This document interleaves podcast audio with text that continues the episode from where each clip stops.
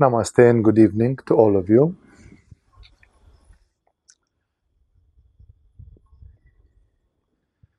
Tonight in our satsang, I wanted to continue in a creative way the idea presented in the last satsang, which I did a couple of three weeks ago, where I spoke about the very great importance of Anahata Chakra and the values of Anahata Chakra and the practices of Anahata Chakra in the spiritual practice. And uh, we debated at that time that actually spirituality without Anahata Chakra is actually possible, and it has been done in various environments on this earth. It's not the most satisfactory thing to do, it's not the best outcome.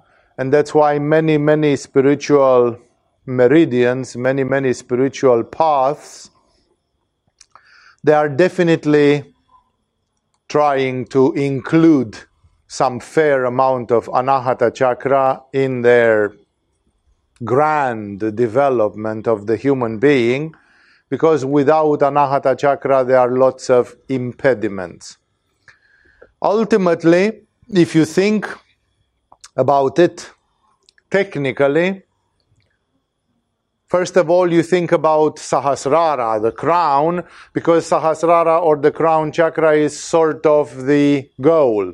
So you would simply, if you think simplistically in a simplified way, you would say Sahasrara, Sahasrara, Sahasrara, Sahasrara, more Sahasrara, more Sahasrara. That's it. But ultimately, the first corollary of this is that there is very, very little probability that you will stay in Sahasrara 24 7. Staying in Sahasrara 24 7 would be equivalent with stopping existing in this world, like having a body and living with it on planet Earth when you are constantly in Sahasrara becomes like useless. Maybe avatars sometimes come with the consciousness of Sahasrara and they unfold the divine activity, being aware of their divine identity, and then they just leave. The second, when if we go from one to two, the second is, of course, Kundalini, the mother principle, the earth, because who goes to Sahasrara? It is Kundalini. It is our terrestrial nature. It is the earth element that is rising under the form of Shakti, under the form of Kundalini Shakti, to go to Sahasrara. And therefore, we can simplify the human existence at Muladhara, Sahasrara. If you are not in Sahasrara, then you are in Muladhara. And when you start practicing again, Muladhara goes back to Sahasrara. That would be like black and white, like binary code, zero and one. You are off or you are on. And then you are off, you take a break, and then you are on. Like you are sleeping unconsciously, or your Kundalini rises and you are in full consciousness. Even this paradigm is considered to be extremely primitive and extremely simplified. And therefore, the next step is when you add an intermediary point, which is usually in the mid chakra between the Muladhara and the crown, which is exactly the heart. So if you describe the human being as Muladhara, our vitality, Anahata, our soul, and Sahasrara, our goal, then automatically we say from time to time we move to the spirit, and from time to time we relapse in the soul. Remember that Christian mystics describe the evolution of the human being or the existence of, of the human being as a triadic existence body, soul, and spirit. Body as a representative of matter, and they don't want you to live in the body. Soul as the place where you stay 23 hours out of 24, which is the heart and spirit which is Sahasrara when you go in ecstasy, when you go in states of superconsciousness. And therefore, this compromise of Anahata actually basically makes us see that there is a foothold. We don't stay all the time in Muladhara because that would be being inert like matter. We don't stay all the time in Sahasrara because then would be in a state of pure spirit all the time and there would be no activity on earth. There would be no compromise. But when we are in the mid state then we are halfway between the heaven and the earth. We are in what we call the soul which is a sort of a psychomental emotional conglomerate of structures of the human being which reproduce spirit. They are not pure spirit, but they copy pure spirit by the famous metaphor used in India that you can reflect the sun in a bowl of water. So your soul is not the sun. Your soul is the reflection of the sun in a bowl of water, but that sun, that reflection copies the sun pretty well. In many, many respects, it looks just like the sun and it has the same dazzling effect and others like the sun, like the pure spirit. Well, if we brought spiritual practice to say, okay, Muladhara, Sahasrara are the two ends of the scale, and there is a foothold in Anahata, that defines a kind of spirituality, and it is a spirituality which is pretty archetypal exactly like Jesus gave it. It's not a coincidence that Jesus, who is considered to be an avatara and one of the great exponents of divinity on earth, he actually teaches this path of blending the heart with the crown. He doesn't teach just an Atma Yoga, a sort of permanent spirit consciousness.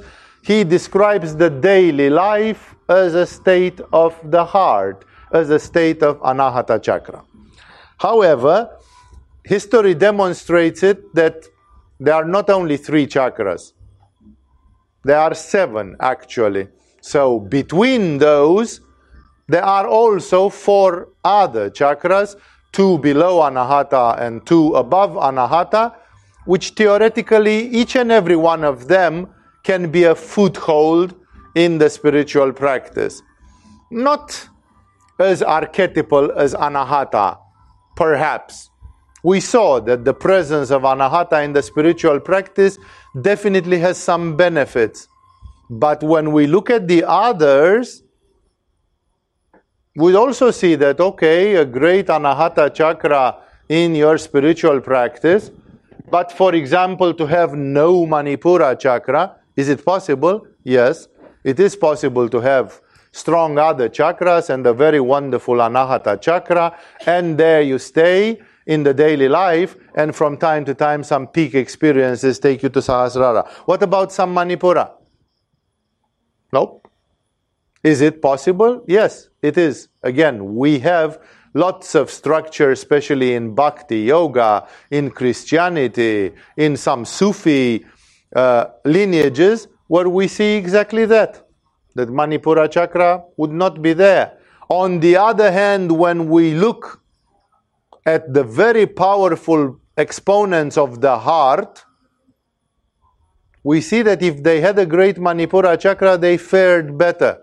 Like generally, for example, the Christian saints that had a lot of fire, they are much more famous and productive Christian saints than the ones who didn't have some fire. But did they really need Manipura chakra? Maybe not directly for their states of love and for their states of surrender and for their states of humbleness, but indirectly in the rest of their daily life, if it gave them more self discipline, more willpower, more dynamism, more courage, then hey, why shouldn't you add something to your heart chakra type of spirituality. And in this way, I, I don't know if I'm going to go through all four of uh, the other chakras now that I created this uh, little scaffold in your mind, But uh, definitely today I felt inspired as counterpart of talking about anahata and the value of anahata in the spiritual practice, the almost indispensable value of anahata in the spiritual practice, to at the same time talk a little bit tonight, why not, about the shocking, uh, perhaps, value of Manipura chakra in, the, in one's spiritual practice and one's spiritual life.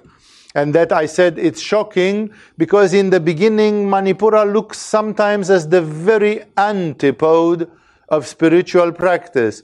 Not only that multiple monsters of this humanity, from uh, Genghis Khan till you name them, have been super examples of Manipura. Manipura, Manipura, Manipura. And those people, nobody can claim that they were spiritual except in a philosophical, Kashmiri, Shaivistic, monistic way where everything is one because everything is the oneness of the divine consciousness. And even Genghis Khan and Adolf Hitler are belonging to that oneness in a mysterious way, in a certain way, which uh, we cannot fathom emotionally because it's way above emotionalism.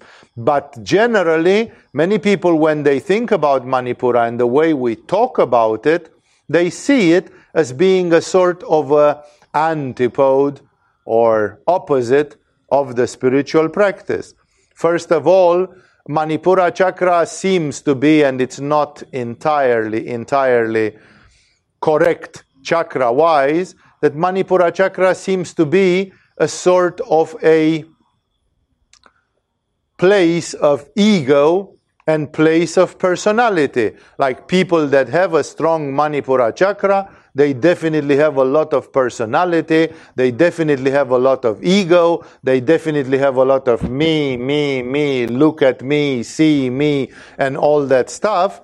And this presence of personality and ego seems to be the very antipode of spirituality. As one of my great indirect teachers, a teacher of one of my teachers called Suren Goyal that I got to meet personally as well, but I didn't take much teaching from him. Suren Goyal even had made it into a yoga dictum, into a proverb. He always used to say when people were coming to a discussion about this, he reminded them and he told them, ego in, yoga out. Yoga in, ego out. Like he simply could not put them together. And we all know in spirituality that we have this conflict. Of course, as I intimated a couple of minutes ago, the problem is a little bit more complicated because we define ego under the psychological features of a lot of Manipura like people who are proud, arrogant, full of vanity, who have their cup full and would not listen. And people like this with full of themselves, who always, when they see themselves in the mirror, they go and keep, kiss their own reflection in the mirror because they are so beautiful and extraordinary that they are like in love with themselves while the rest of the world is kind of, uh, no, not really. You know, so when people have this kind of temperament and personality, then we call that ego because that's the most contouded and the most uh, painful aspect of ego. The truth is that ego means any form of coalescence or conglomerate where we agglomerate or consolidate ourselves against something in our being. For example, persons that are in Svadhisthana, they don't have a Manipura type of ego.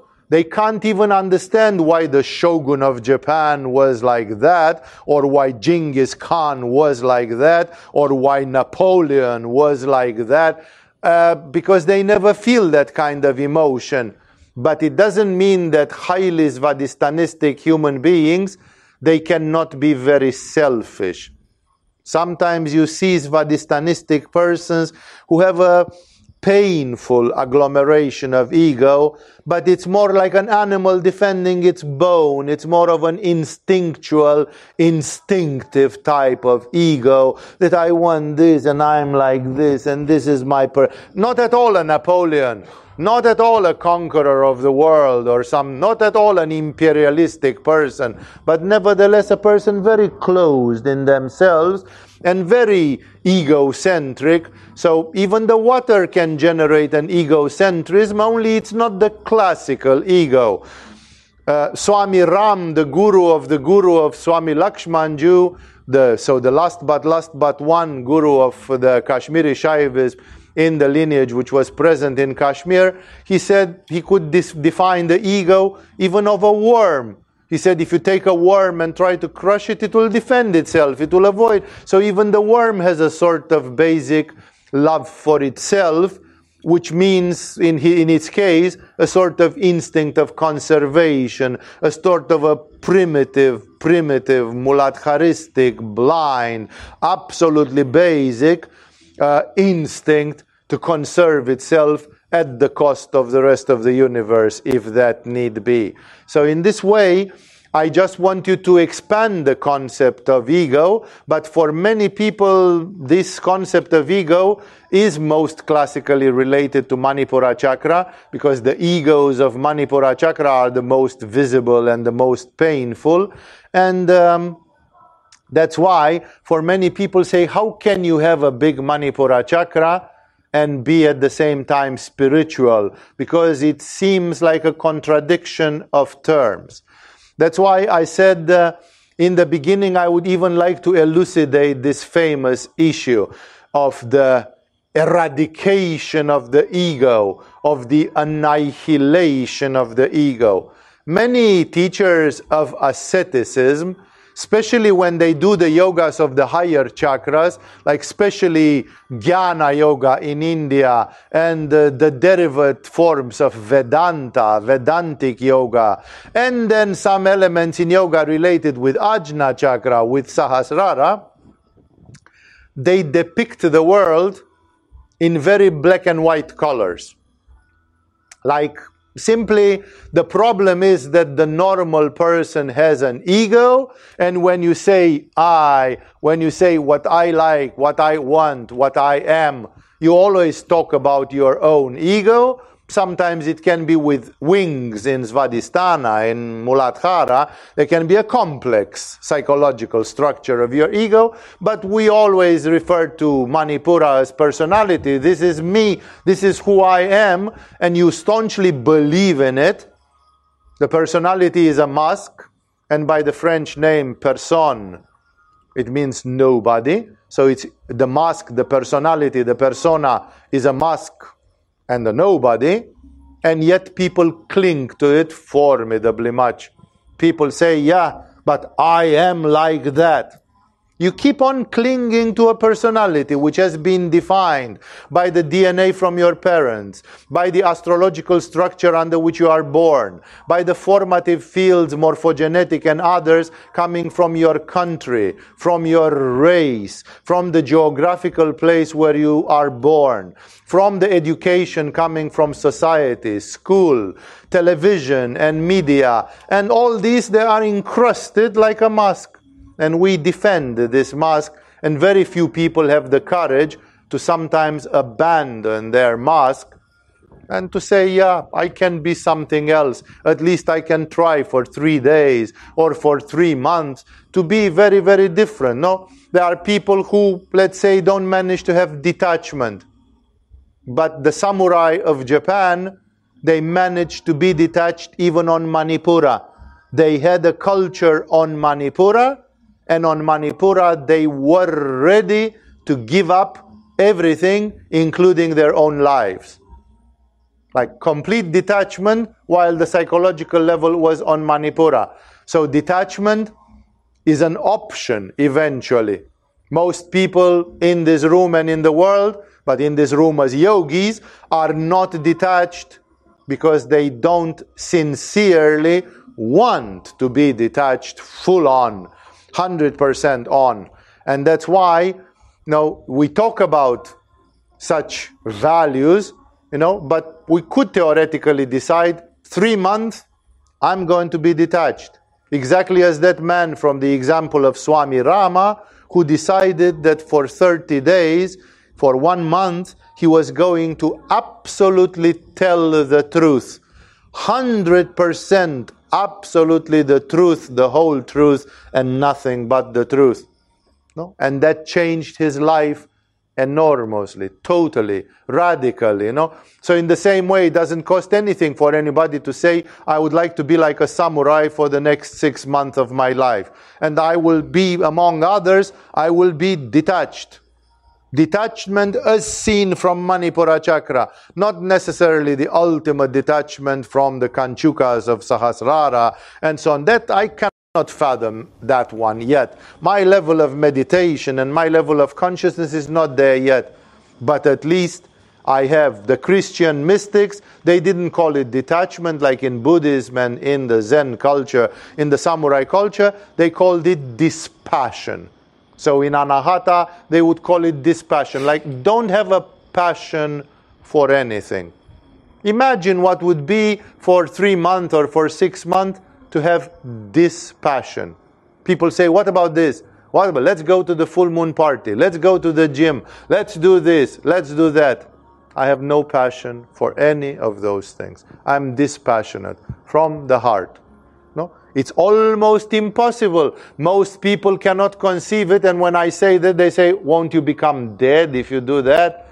Like for some people to have passion, desires, attachments is almost equivalent in their soul, like with being alive, with being human. And Buddha comes and says exactly that. Yes. And if any one of you will have the courage to go beyond that, then indeed you will not be human. If you are so much in love with the human condition, go ahead. Be human another 5,000 times and see if it takes you anywhere. So eventually, it will take you to boredom and to kind of, okay, I've been human 10,000 times. I think Swami was right 5,000 lifetimes ago. And I think it's time for me to kind of let go. Yeah, I've been human, and so what? I got a lot of falafels, and I watched a lot of sunsets, and I got blowjobs and whatever, you know, and, and so what? it just went on for another million years, so what's the big deal? No, eventually it's like running in circles. Eventually you still have to go beyond that. So the question is, of course, when do you feel prepared? When the soul inside you is asking for it. When something inside you says enough is enough. How many people have not seen a sick man, an old man, and a dead man? Everybody did. But when Buddha first time in his life saw those three, he freaked out and he lost his mind. Because for him, he was ripe.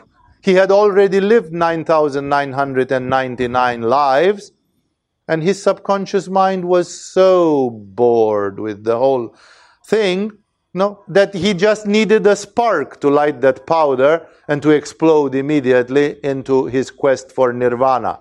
It just took this much to trigger that man because he was ripe. He was ready for it. So I'm not saying, as you know, that I very often say, I'm not saying that all of you in this room are ready today to put the efforts that Buddha and Milarepa and whoever else you want, Ramakrishna, have put into their quest.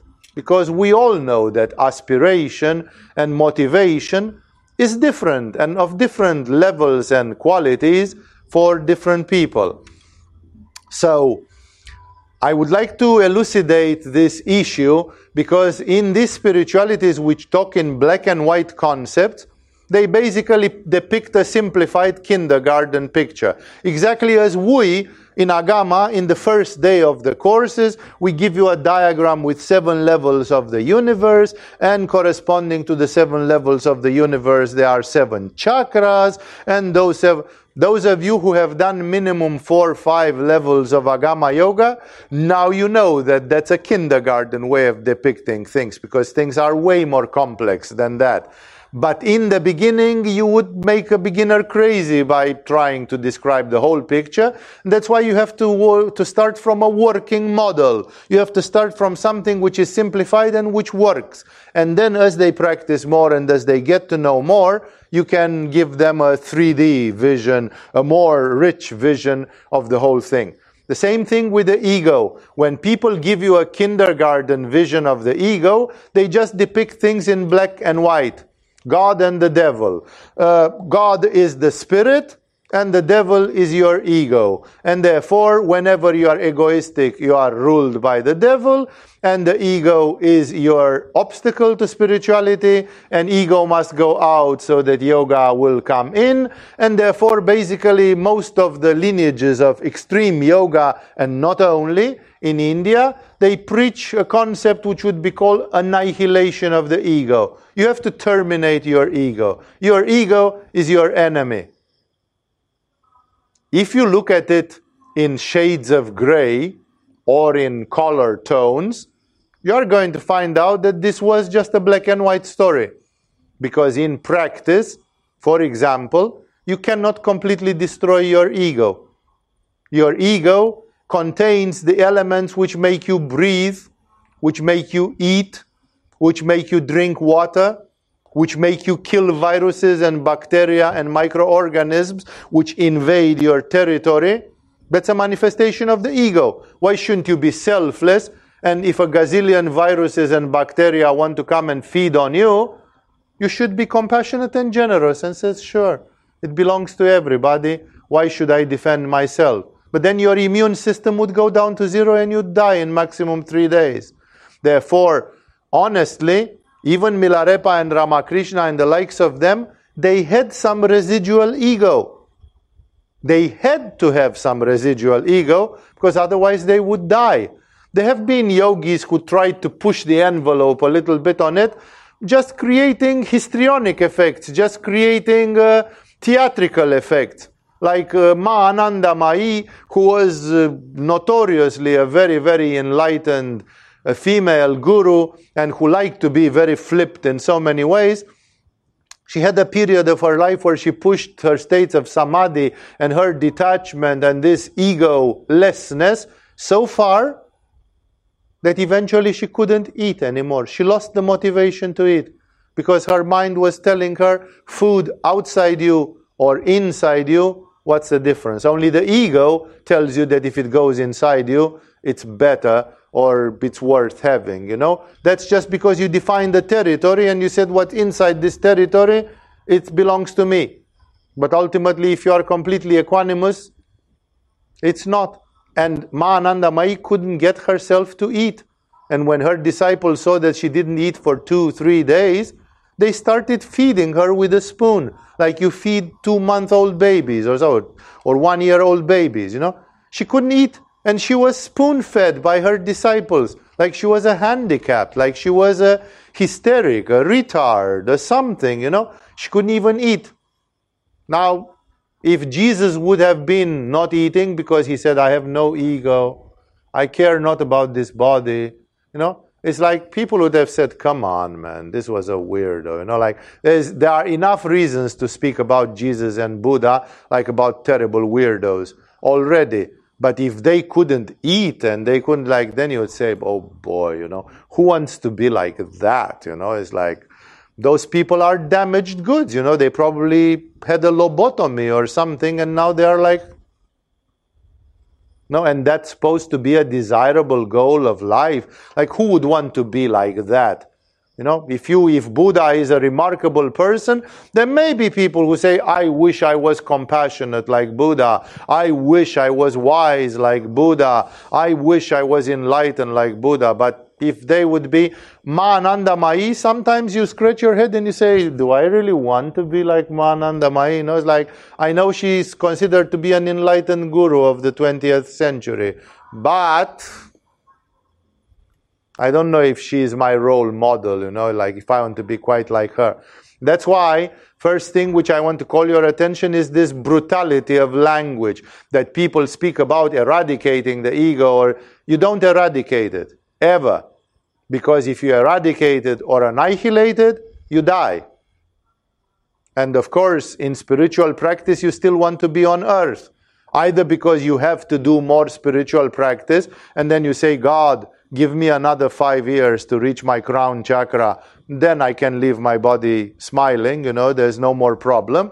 Or like Buddha, even after he reached his crown chakra, Buddha said, Hey, I have to stay another 40 years on this prison planet and to create a dharma, to create a sangha, to help people to create a path which will help people to realize the truth, but at least to teach them vipassana or to teach them something which can help them. So, in this way, of course, in spirituality, although the ego is the enemy, the actual truth is that you don't want to kill it.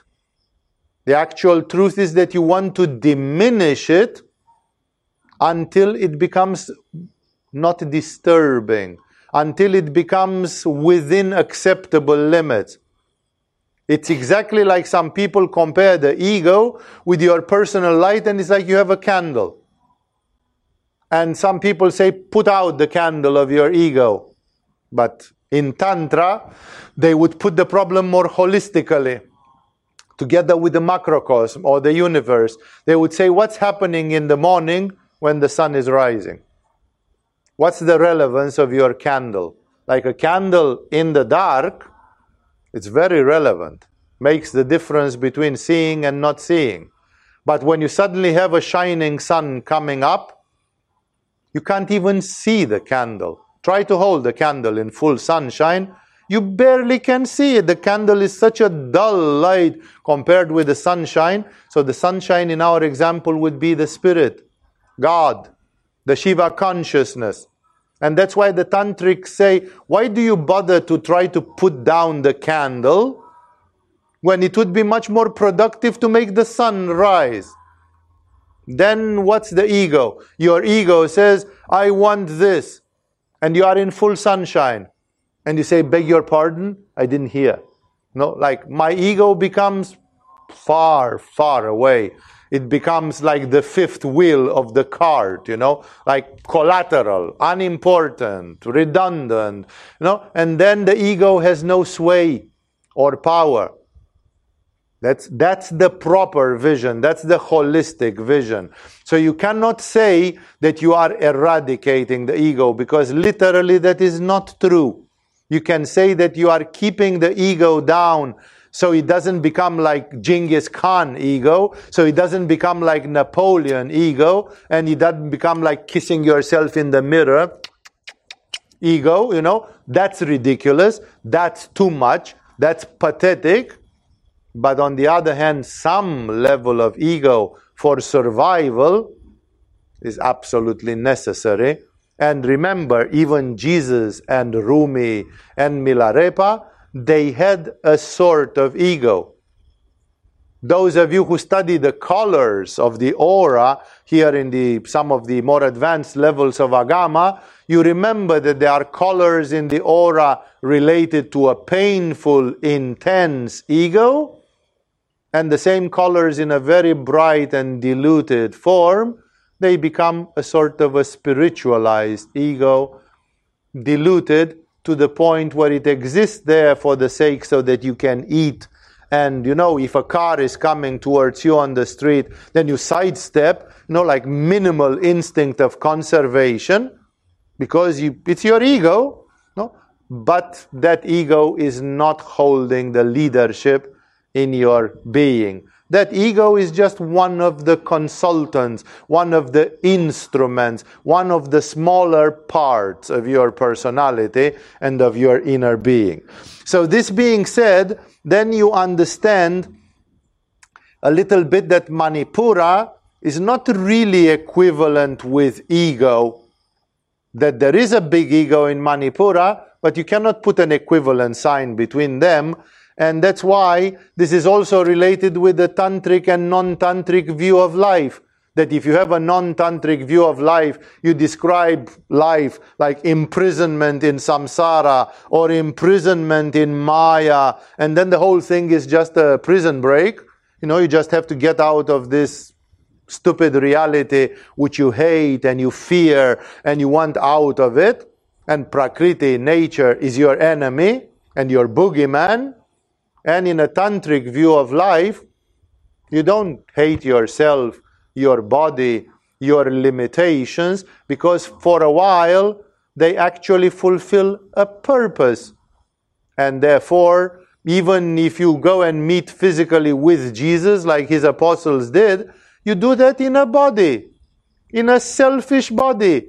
They probably blessed the moment when they were born in that body and they had the chance to physically meet with a being like Jesus. You know, it's like, whoa, glory to God that I was born in this century and in this place, and that I could physically connect with this man who brought in my life the inexpressible, the infinite. And thus, this thing to accuse the manifestation that it's a boogeyman, it's, it's ridiculous because everything happens in the manifestation, including the divine actions and the divine encounters and all that. So, when you understand all these things, then especially those of you who do several levels in Agama, the other ones perhaps intuitively, you realize that every chakra is like a channel to God.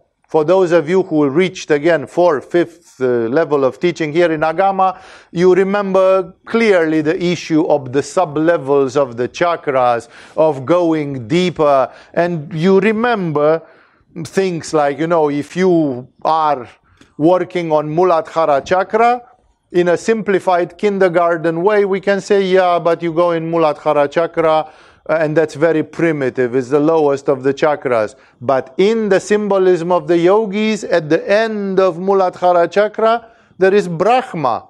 So actually conquering Muladhara chakra, acquiring the 100% arousing and activation of Muladhara chakra would mean discovering Brahma. And Brahma is one of the basic personalities of God in Hinduism. It means the creator of the universe, the creative force. So actually, Muladhara alone, and it would take you to Brahma. That sounds very good. No, then where is the problem with the so every chakra, in a certain way, you realize, some of you intuitively and some of you technically, that it can be deepened and perfected and be taken to its divine levels. Uh, some outshots, uh, some some byproducts of the theosophical school, they even generated in some of this uh, theosophic and late theosophic literature they generated a fascinating theory which they took from the Hermetic Western tradition, which they called the theory of the seven rays, by which they said that exactly as everything is like the white light and the prism which reflects the six colors of the rainbow, so everything is an ensemble of seven colors, white plus the six components.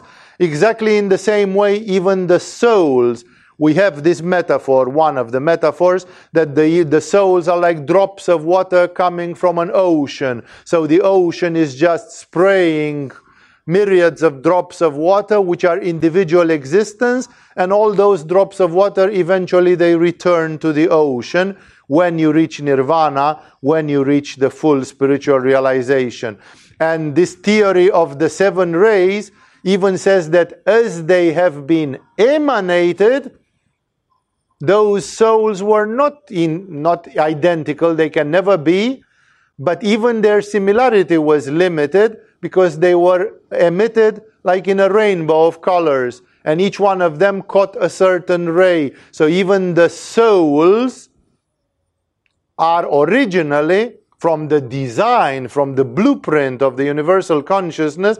Even the souls are of seven types according to the seven families, according to the seven chakras. And therefore, you may meditate on this.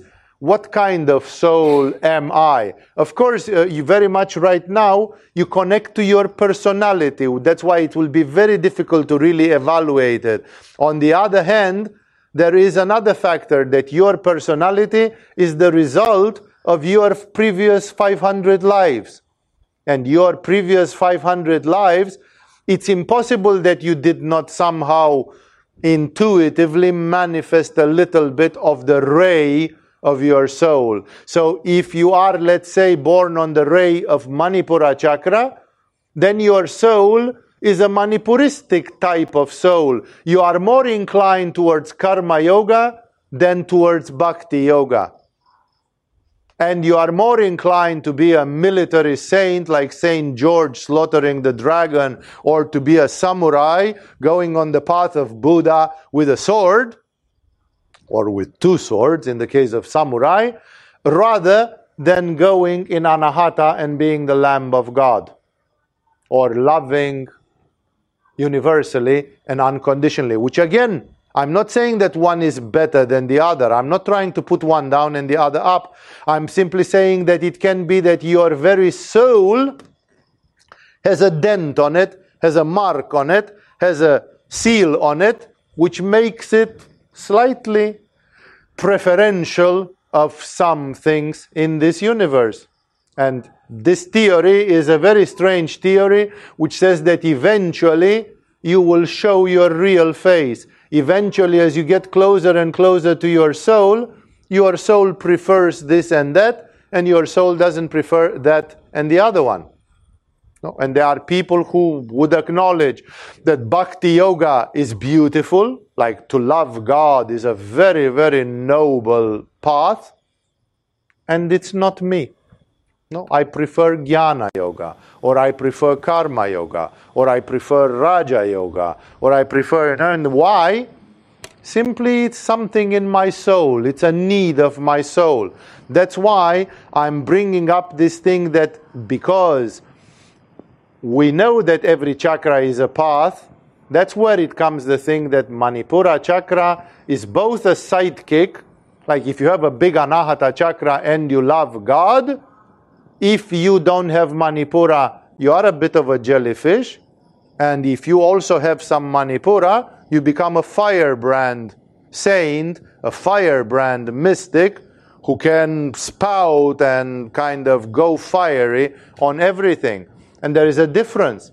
No? Try to think that there have been people, early Christians, who died in the Colosseum or places like that in the Roman Empire as martyrs not all of them had Manipura. Some of them, they had faith, they loved Jesus, they surrendered to Jesus, and even when they were about to be killed, they did not run away from it, but they didn't fight it. They didn't confront it. They didn't, they didn't have a Manipuristic reaction to it. When they killed Peter, Peter was obviously a Manipuristic man we don't know if he was a Leo or an Aries or some other astrological sign like this, because it's not a coincidence that even the apostles of Jesus considered Peter as the boss, as the chief disciple of the 12 apostles, which shows obviously that he had leadership, that people were listening to what he was speaking, and therefore that he had Manipura. And when they killed him, Peter did the inexpressible. He felt so guilty and all the rest that he went into overdrive on Manipura. Of course, his faith and surrender to Jesus and his humility and everything were splendidly on Anahata.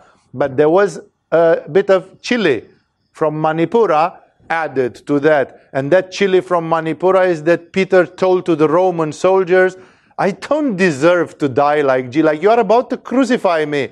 Do you realize what honor you are about to do me? Because you are about to kill me the way the God died on a cross, you know? I betrayed Jesus. I was a leper, a dog. I was a coward. I was like, I don't they deserve to die like Jesus. It's too much the honor. And then the Romans having their own Manipura, they kind of grew cynical. They got provoked by it and they said, Yeah, you don't want to die like Jesus? Sure, we can find an improvement for you. And they crucified him upside down, which made the crucifixion even worse. No? But how, how many people, when they are about to be crucified, instead of summoning up all your faith and all, like I'm going to die a terrible death, may it at least not be painful or something. God save me, have mercy on my soul, something you go in overdrive and you say put two nails instead of one you know it's like go hard on me you know because i don't deserve to die as jesus See, there's Manipura, which is not dominant. I'm not saying that Peter was dominant on Manipura, but he definitely had it strong and it stayed strong. Now, looking at the Israeli culture of today and all these Semitic cultures from Palestine and so on, you can see what kind of Manipura they can have sometimes. And Peter was a Jewish fisherman from Galilee. So he had this sort of Manipura, you know, and many of the 12 apostles actually had great amounts of it. So let's sum it up by simply saying that many spiritualities and some spiritualities have used this Manipura thing as a channel, like let's go through Manipura. What about Anahata? Again, I am telling it again and again if you will grow up in Agama or wherever you go to do spirituality and you will not grow up Anahata, 20 years from now, 50 years from now, you won't like it. Because Anahata brings something which makes the human being happy in a very peculiar way. So, is it possible to have spirituality without Anahata? Yes, and it becomes a very tough spirituality. Very rough, but it is a spirituality. And therefore, in some spiritualities, paths, especially where they had not too much anahata natively, like especially in Asia, because anahata is not very strong for Asian people. It's a DNA thing. So try to think about the elementary, ridiculous. I mean, this is just a risible thing. I'm feeling tempted not even to tell it for the fear that some of you might interpret it or jump in the. Ob- but think about the amount of Asian women that have huge breasts, as compared with the Caucasian women that have the same. You know, as about how much energy is biologically by DNA coming in this part of the heart. So uh, especially in Asia, Anahata was a city, but not in China because China is here. It was a city in Patagonia, someplace, you know, because they don't didn't know much about it, and that's why in very many Asian spiritualities they preferred Manipura. They preferred to spice it up with some ajna, but somehow they missed Anahata. They created other spiritual profiles to their disciples, to their spiritual practitioners.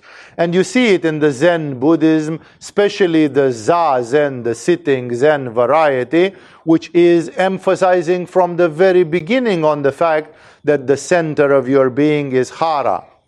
You will never find a Zazen teacher who tells you center yourself in your heart. There's no heart. The center is in the hara. It's two finger breadths below the belly button. That's where the center of your being is. And thus, Zen Buddhist, especially in the Zazen variety, martial arts, Buddhist or not, because in China there are martial arts which are Taoist of nature in terms of the philosophy of it, and still they are on Manipura big time. Many of the other varieties of Buddhism, like even in Theravada Buddhism and others, Manipura, Tibetan Buddhism, Manipura occupies a very important place to play or role. Look at the path of the samurai as a form of karma yoga. In India, the path of the kshatriya, of the warrior caste, as serving the Dharma, as serving God, and reaching enlightenment through a life of service. As in Europe, there was the original path of the knights, that the knights were surrendered but very manipuristic servants of God. The knights couldn't be afforded to be some daisy flowers on Anahata. Oh, we are the knights of the round table. Peace, brothers. And they had to hold heavy swords and they had to be the champions of God. You know, so those people were heavily manipuristic, although they were serving an Anahata religion and an Anahata God. They were like the sidekicks of that. And of course, let's not forget Karma Yoga itself.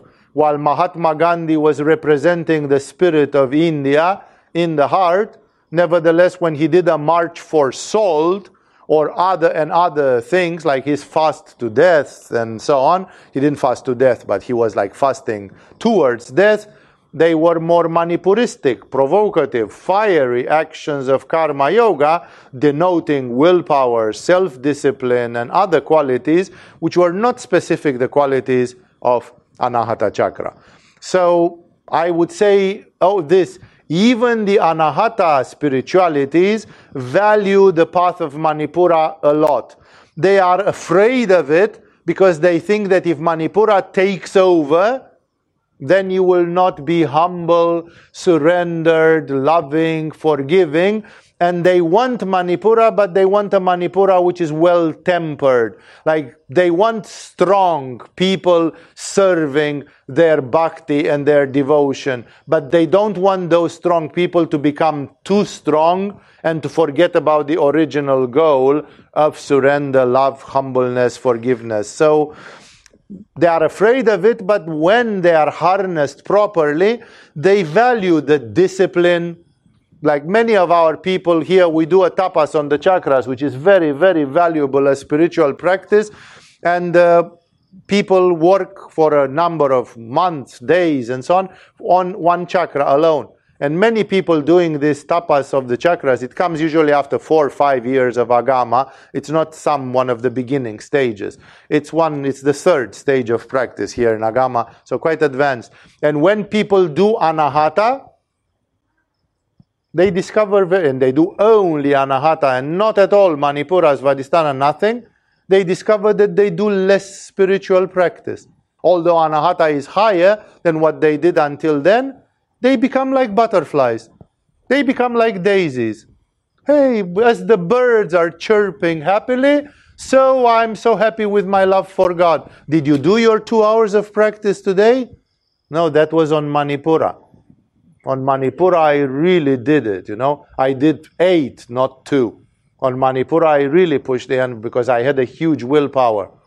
So we had people saying it's funny. I loved God more I felt more humble and I did less practice. Like my discipline went to the dogs. No? Therefore, of course, uh, in Christian monasteries, as well as in some ashrams of bhakti yoga, they would like you to have a great anahata and some good amount of manipura besides it, so you don't miss out this part with discipline, practice, and all the rest. And that's why when they value the discipline, the determination, the courage, because sometimes you need to have a mad courage to just go ahead, the willpower, the dynamism, because some people are just becoming tamasic and they won't move, they won't budge. But dynamism, dynamism, fire, Move, move, move. This is a world of change, change, change. Like the fire which constantly burns and burns and burns and nothing resists. The fire consumes everything and transforms everything.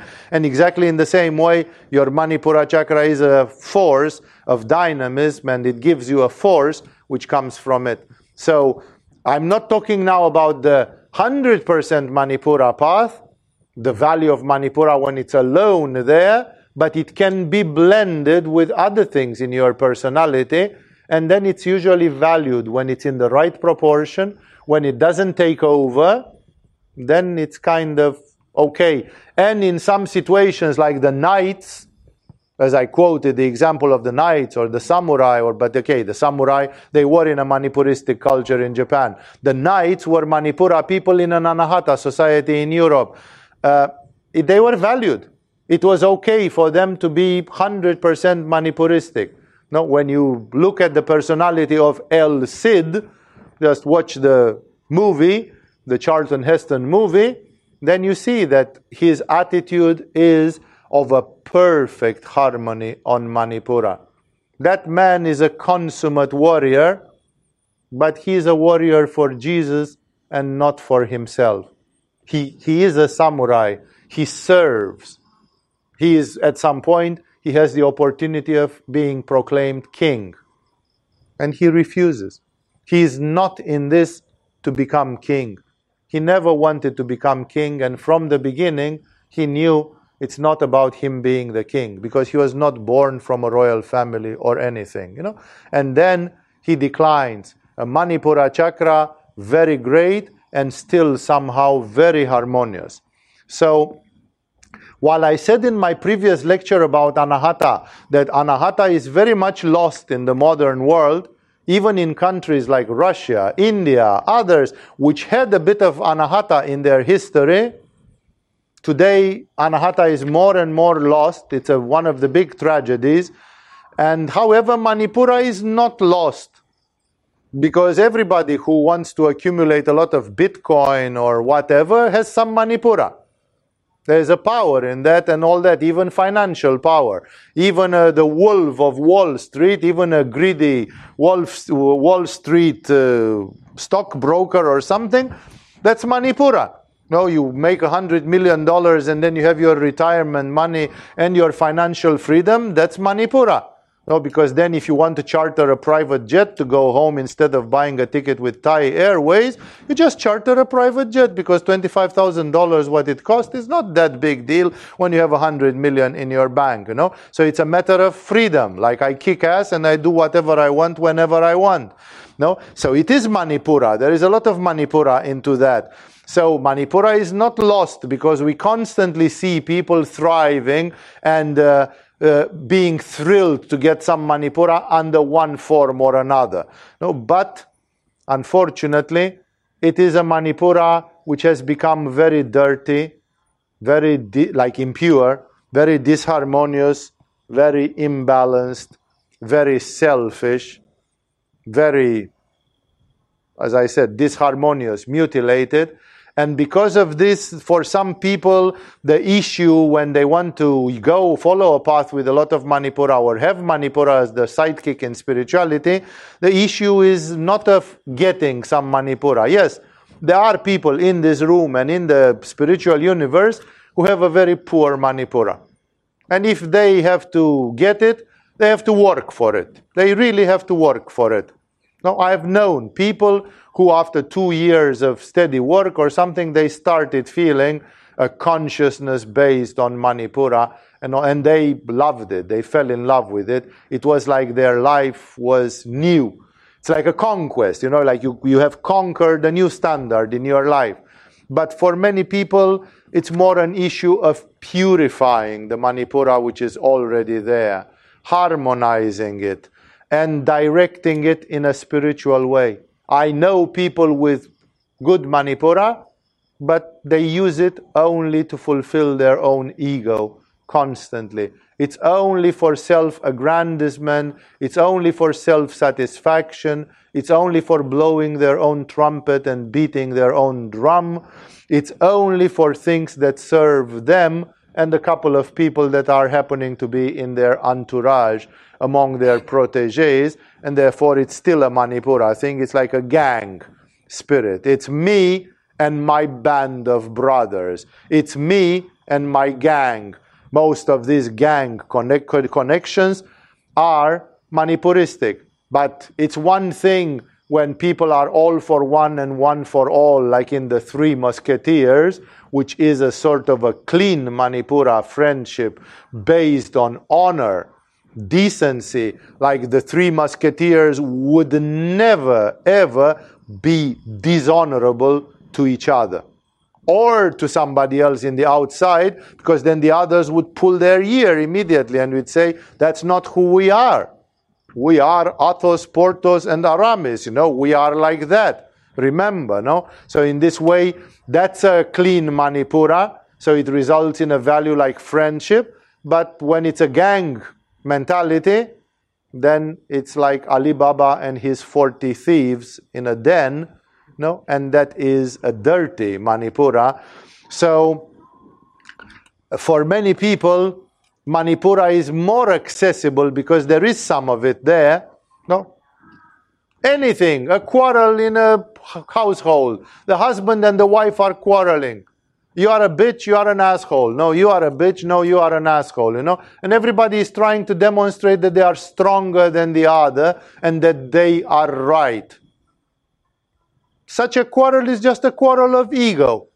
If it is hysterical on Svadhisthana, they start, start throwing dishes and screaming and doing hystericals to each other. If it's on Manipura, they start beating each other and hitting each other, and they start using really power games on each other in those conflicts, you know? But it's still a war and it's still a development of this. So, therefore, um, it has to be directed in a spiritual way because it's very difficult for a person to have personal power and not to use that personal power in selfish ways.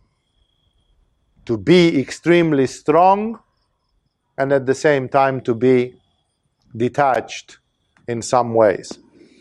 Then the typical anahata values because we are very used with anahata spirituality. Even people who come to yoga because yoga in india there was a lot of anahata. Bhakti yoga is 90% of indian yoga almost in the 20th century. And therefore a lot of values are values of bhakti. And we can't even the yogis not to mention the christian mystics in the west they keep on talking about spiritual values which somehow they have something to do with anahata. Like we speak about aspiration from the heart, like a longing, like a loving longing for God. We speak about humility as the solid foundation of all other virtues. We speak about love, like unconditional love, and all those. And then on Manipura, obviously, those are not there. And that's why in Manipura, when you follow it, you are going to see that they are replaced by their harmonious equivalents in Manipura.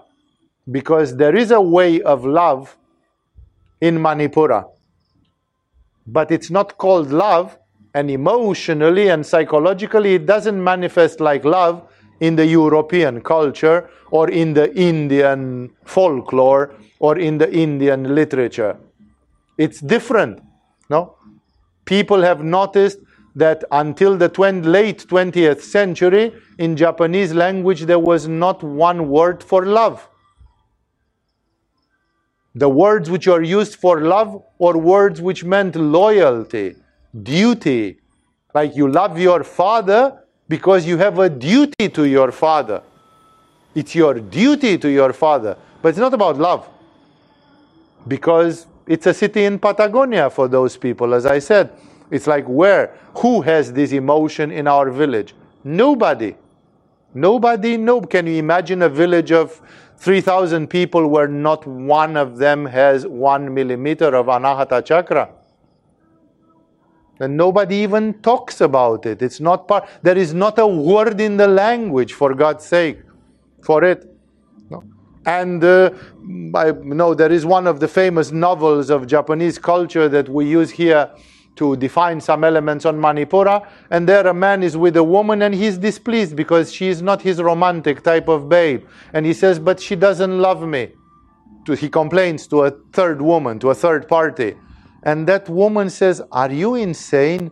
Like this woman would die for you any minute because she's a samurai woman. And you complain that she doesn't love you. Like, what more proof of love? You are so funny in a Manipura culture, somebody can die for you, but they don't love you the way you do it in some sugar coated or some romantic culture.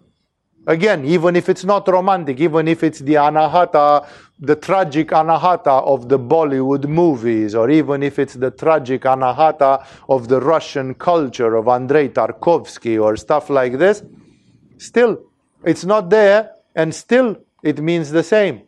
And that's why uh, remember that there will be always equivalents, not identity, but those equivalents would also hold and work.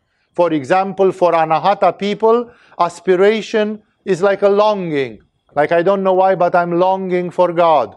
It's like God is my lover and I haven't seen him for a million years, you know, and I'm longing for him like a flower is longing for water know, I need to be, I'm withering without the presence of the beloved. But in Manipura, that becomes commitment. Like, I commit myself to be a samurai or to be this for the rest of my life. There will be never, ever coming out of it or changing my mind or something. It becomes loyalty, like I'm loyal to my Buddhist monastery or something. Loyal, I can die for it. Nobody will change me. I'm like the soldier of God's army. It becomes determination.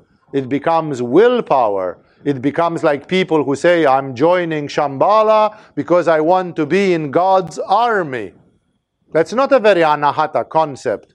Shambhala has the concept of Shambhala, for those of you who know what it is, for the others, it will come up soon, uh, inevitably, in some of the satsangs or in some of the lectures in your courses. Shambhala is a big, big spiritual issue which uh, needs to be known by all spiritual practitioners sooner or later. So even in Shambhala, there are aspects which are strictly Anahata, Vishuddha, Sahasrara, everything, but there's also a Manipuristic aspect that they are the guardians of the planet Earth.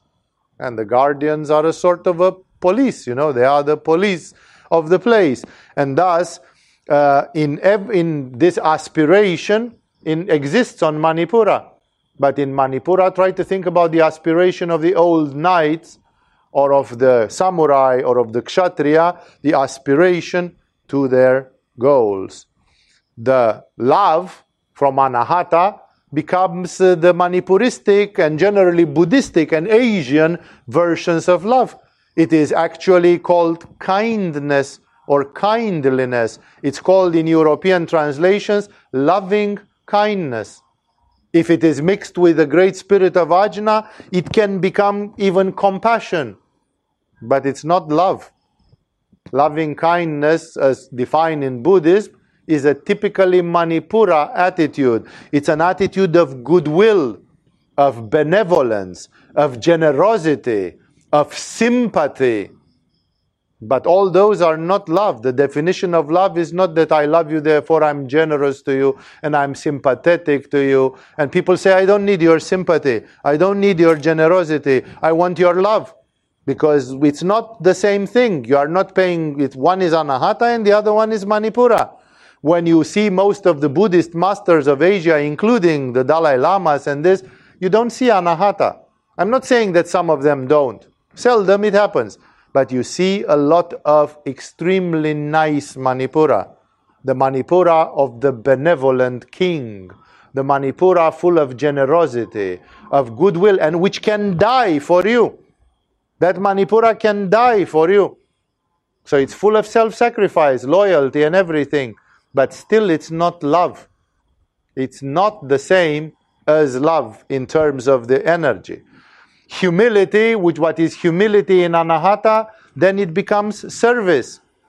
It becomes being of service, selfless service, like in the case of Mahatma Gandhi. It becomes consecration, consecration to God. Do the right thing. It becomes karma yoga. No? So it is humility, like it's not me. All glory be to God.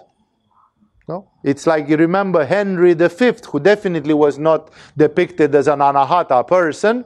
Henry V, the, in the famous play of William Shakespeare, who is defined as a very manipuristic person, you know, uh, by what he says and what he does. Henry V, when he discovered that he won the incredible battle of Azincourt, where he was dominated by the French five to one, more than five to one, and his people were tired and exhausted and without food, and the French were fresh and ready to kick ass. And still the British won. And they won in a crushing way because they had a thousand aristocratic, chivalrous fighters, and only two died of those 1,000. While they were fighting 5,000 knights from France who died like they were pulverized, you know, like they were killed with machine guns. You know, there was no logical explanation. You know, and when he found the result, Henry V says, Let it be proclaimed in my whole army that if anybody brags about victory today in Azincourt, I shall hang them with my own hand. Because we did not won here today. God won for us. This is not logical. A thousand tired people cannot beat 5,000 good fighters and so on. Here there was a miracle happening. And he says, Let it be proclaimed. If anybody brags that they won a battle, I'll kill them with my own hand. And he said, the first thing before we pick up the wounded from the fields, we go to the church and give praise to God. Because this is inexplicable. But this is the kind of humility. No, like Henry V could have said, Am I not the ultimate king? Boys, have I not taken you to victory? He immediately became humble on Manipura. He said, All glory be to God. Te Deum, to you, O God. You know, it's like this is, there is a humility on Manipura, which is a sort of a respectful acknowledgement, like a military almost acknowledgement, which you see in chivalry.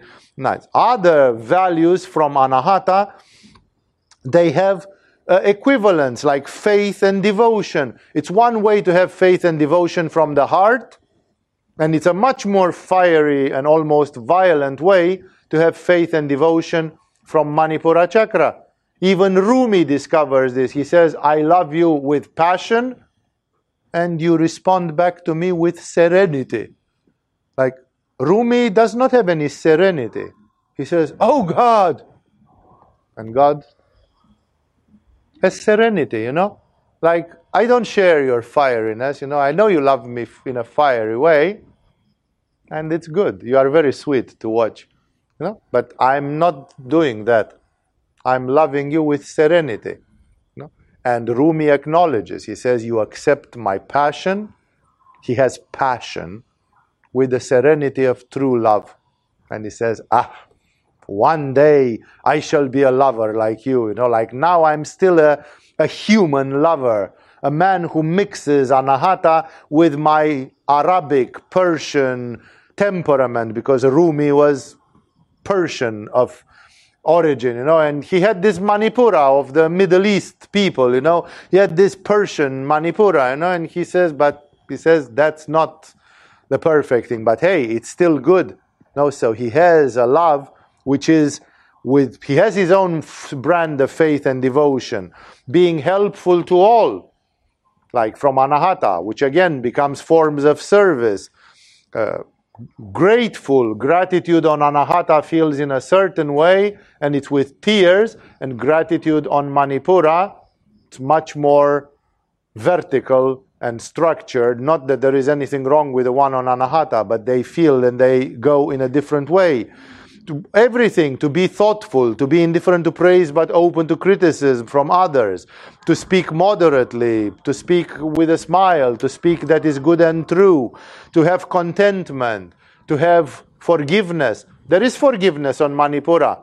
That's why the environment which generated the idea an eye for an eye and a tooth for a tooth is still not very pure because even in Manipura environments like Buddhism and others, they conceived a sort of forgiveness in an engineering way. Buddha says from Ajna, if somebody commits evil and the other person commits evil back because of the karma, and you again commit evil in the next life, and then they come again and there is a vendetta which goes like this over a hundred lives, it's like a pendulum which goes non-stop from left to right and it cannot be stopped.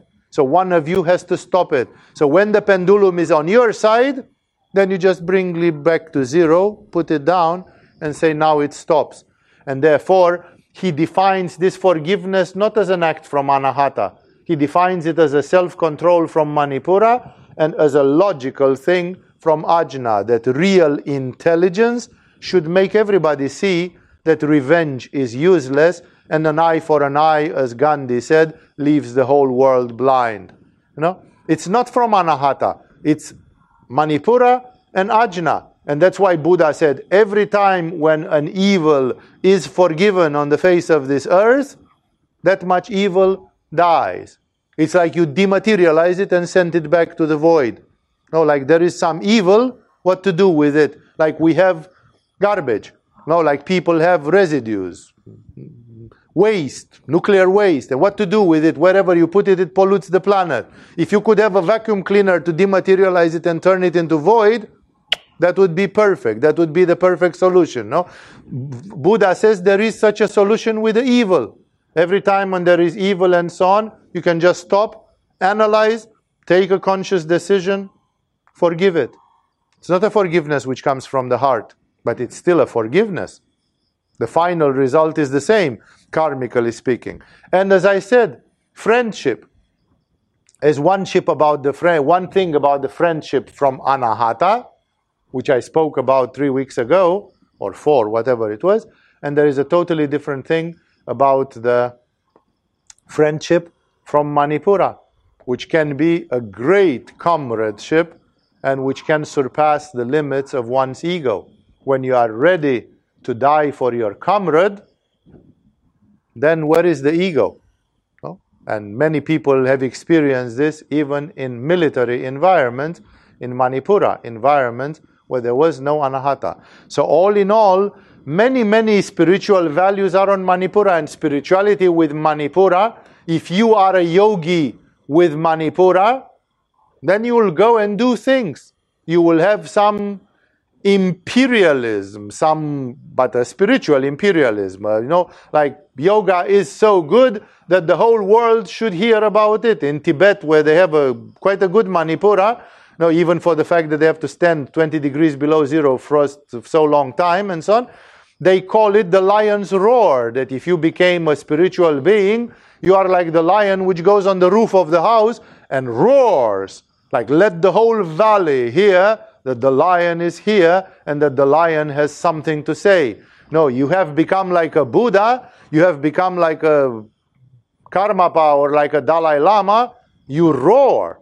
You go to Argentina, you go to Korea, you go to Patagonia, you go to that's Argentina as well, maximum most of it. You go to northern Russia or wherever you go and you roar. There is a imperialistic tendency you know, that you want to spread what you have is very valuable and you shine like the sun. You shine wherever you go, you shine because you've got a message. Jesus couldn't hold his life, his mouth closed, no? He said, I came to bring you the good tidings. Like, why don't you just shut up and eat your breakfast? No, or come and bring the good tidings because he was rising, he was shining like the sun. It was coming out of him. Obviously, Jesus had a huge Manipura, and obviously, in his case, it was a harmonious, good, useful Manipura which was there. Even Francis of Assisi, who is a most of his behaviors are the behaviors of a hysterical mystic. But at some point in the middle of, he got like bored, you know, it's, you can't even say why he did it. And in those days, to go from Italy to Palestine, where Palestine was under this Sultan Jalaluddin or whatever his name was, uh, one of the big sultans who conquered the holy places, and then it was a Muslim for centuries, in the 12th century, in the 13th century. No, to go from Italy to Palestine First of all, there were eight chances out of ten that you will not survive, that you will die at sea, that you will, there will be pirates, that there will be highway robbers, that you will be taken prisoner religiously, and so on. Like it was a madness. All these people who did pilgrimages to the Holy Land, today you can go to Jerusalem and see the holy places. And if you pass through the passport control of the Israeli police, you go and you will see the holy places. No? But in the 12th century, on the 13th century, this was madness. And not only that Francis of Assisi went, but he didn't go to see the holy places. Guess why he went? Francis of Assisi went to convert the, the, the Muslim Sultan to Christianity. He went like a missionary. And his goal was nobody else than the Sultan. Like, why should you waste time with smaller people when if you convert the Sultan, you know? And we, he got an audience and he told directly, imagine there was a whole retinue and he said, uh, Sultan, I come here in the name of Jesus Christ to convert you to Christianity. Everybody's jaw dropped, you know, like this is just a madman, right? He's a hysterical. This is like Jehovah's Witnesses. No, it's some idiot who comes and knocks at your door to give you some good tidings and to convert you to his sect. What the heck is he doing, you know? And he said, Look, you must be deranged mentally. Or it's like, What's this? You know? And he said, Sultan, I don't want to speak without argument. So I'm like, just let's not beat around the bush too much. Let's go to the fact. I want to demonstrate to you that Jesus is God and all that comes out of that. And so I'm just going to propose a simple test. Let your servants make a huge fire in the middle of this room. Make place. make a huge fire, a bonfire. And I and whoever you designate from your retinue will walk straight into that fire praying to God. And the one which the fire will not burn, it means that God is with him, and that shows the power of God with that one and with his religion. Their jaw dropped 50 centimeters more, you know, because, like, not this guy, not only that he was a madman, but he was a dangerous madman who was suggesting an insane experiment. And the Sultan simply told him, I don't think I'll find anybody in my retinue who wants to do that contest with you. So it will remain without answer. At which Francis upped the ante, went to the next level. He said, Then, Sultan, make the fire anyway, and I alone shall walk into the fire, praying to God. And if I'm not getting burned, then you convert to Christianity. Of course, he didn't dare to do even that. No, because imagine what would have happened if, if the madman would have got his way. And the Sultan told him, uh, Francis, you came to Jerusalem to make a convert. That's not possible if I would convert to Christianity, they would kill me and you instantaneously. The others will never understand this, but you have obtained a friend. You didn't make a convert, but you made a friend. Like the Sultan took off his hat. No, he said, like, this guy is something like you don't see too often in history. No? And ever since, the Sultan uh, gave free access to the sites of worship, to the tomb of Jesus and all that, no, because of Francis of Assisi. No? This is a saint that must have some manipura. Even the fact that he didn't say he would walk on water. Then he had a big svadhisthana, right? He said he would walk into fire. There must have been a huge manipura there. So, um, there are so many of the great stories of spiritual success, which are stories, first of all, of Manipura. Like when you look at the life of Milarepa, sure, in the final stages, you see that Milarepa got siddhis, development of ajna chakra, that he was at the highest levels of consciousness. That's without any doubt. But in the beginning, the 30 years of the practice of Milarepa, they are just Manipura, Manipura, Manipura, Manipura, Manipura, Manipura again. Like somebody who has that kind of self discipline, that kind of willpower. And when my, his guru was punishing him because he did black magic, and Milarepa tried to steal the, one of the secret mantras from his guru. He signed false papers in the name of his guru to a distant disciple by which he claimed that the guru sent him to that disciple because the guru said, I don't have time, you give the initiation to this guy. And the disciple saw the seal of the guru and everything. He believed. No, because this guy was a, but this guy was a disciple in kindergarten. He was a disciple, no, so much Manipura he had that he was cheating his own guru. He falsified the signature, like in, in Indian ashrams and in Tibetan monasteries, not many people would dare go to that length. And Milarepa was such a Manipuristic person that he, he said, The bloody idiot doesn't give me the mantra. I'm sitting here and digging ditches instead of doing mantras and visualizations. How long does he think I'm going to wait? I'm getting old. I'm going to die soon, and I still didn't get the mantra initiation. Give me the bloody thing, and if he doesn't want to give it to me, I will take it by myself. I'm just going to go and break into his house and you know and all that all that stuff. And he did. So he, even the story of his spiritual life and practice is a story of great Manipura. But that great Manipura made him the, most formidable yogi of Tibetan history. Because you can imagine that people like El Cid and this kind of people if they would be asked to do uh, some yoga, how they would do it. Did you do your two hours of yoga today? Uh, no, uh, my friend was leaving the island. No, it was a little bit too hot today. Can you imagine El Cid hiding behind such pathetic excuses? You know, did you do your yoga today? Oh, I, uh, I fell off the motorbike and I twisted my ankle. Does that mean you cannot do five hours of yoga in that day? You're just sitting and looking at your ankle and you are crying like a beaten dog. Oh, oh, oh, oh, oh, look at my ankle. No, but can't you do some, do your, do a headstand? No, that doesn't require any ankle work, you know. Do a shoulder stand. What has that got to do with the ankle? Do some pranayama sitting on a chair, you know. Do you think that El Cid would have stopped his spiritual practice because he had a twisted ankle? Ah, I have a little pain in my pinky little finger. No, people would find like, what's this?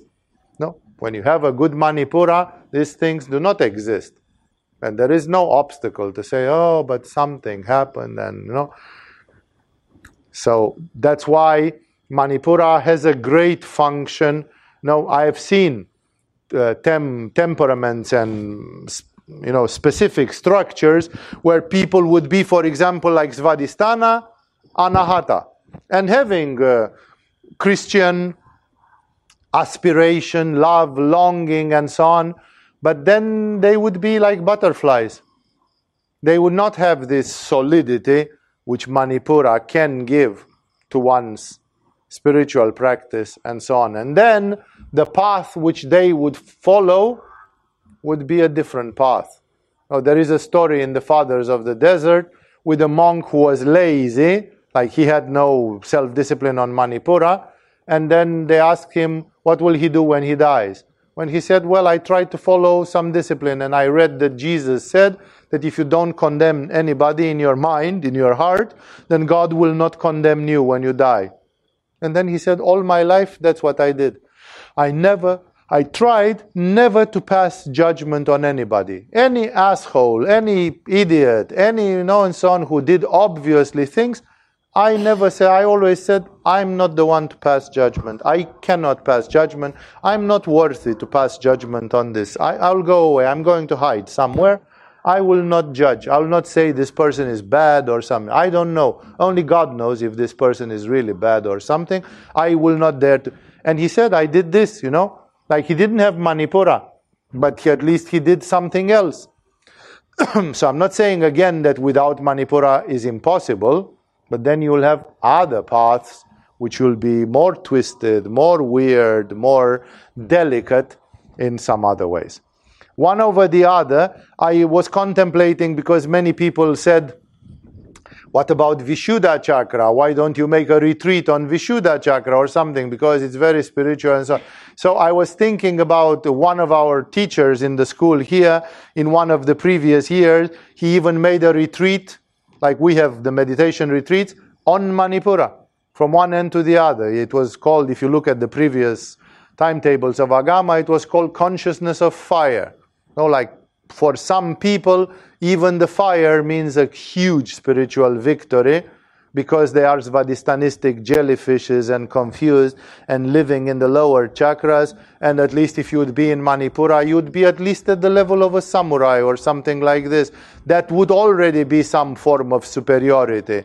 Now, not to mention that it can go even further than this.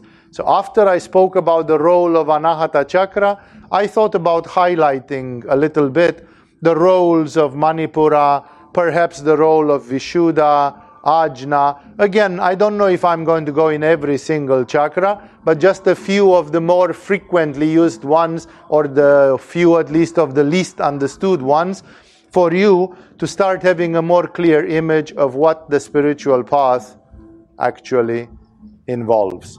So, I will not say more. This, I think, there have been enough ideas for you to think about. Uh, with this, we'll conclude the satsang, and I see that in good time because we have competition. And uh, I hope you all know that next week there will not be a satsang precisely because of that, because that thing is going to go on like crazy for about five, six days. So, therefore, um, we'll simply patiently wait for this to go away and then we'll do more of our things. So, I will see you in the next satsangs. Look at the calendar, see when they are. And with this, we have finished for tonight. If again this produces, if such satsangs uh, they produce questions in you, write them down, remember them, and when we have Q&A sessions, come and ask me uh, questions which are caused by the subject of such satsangs. Enough for tonight.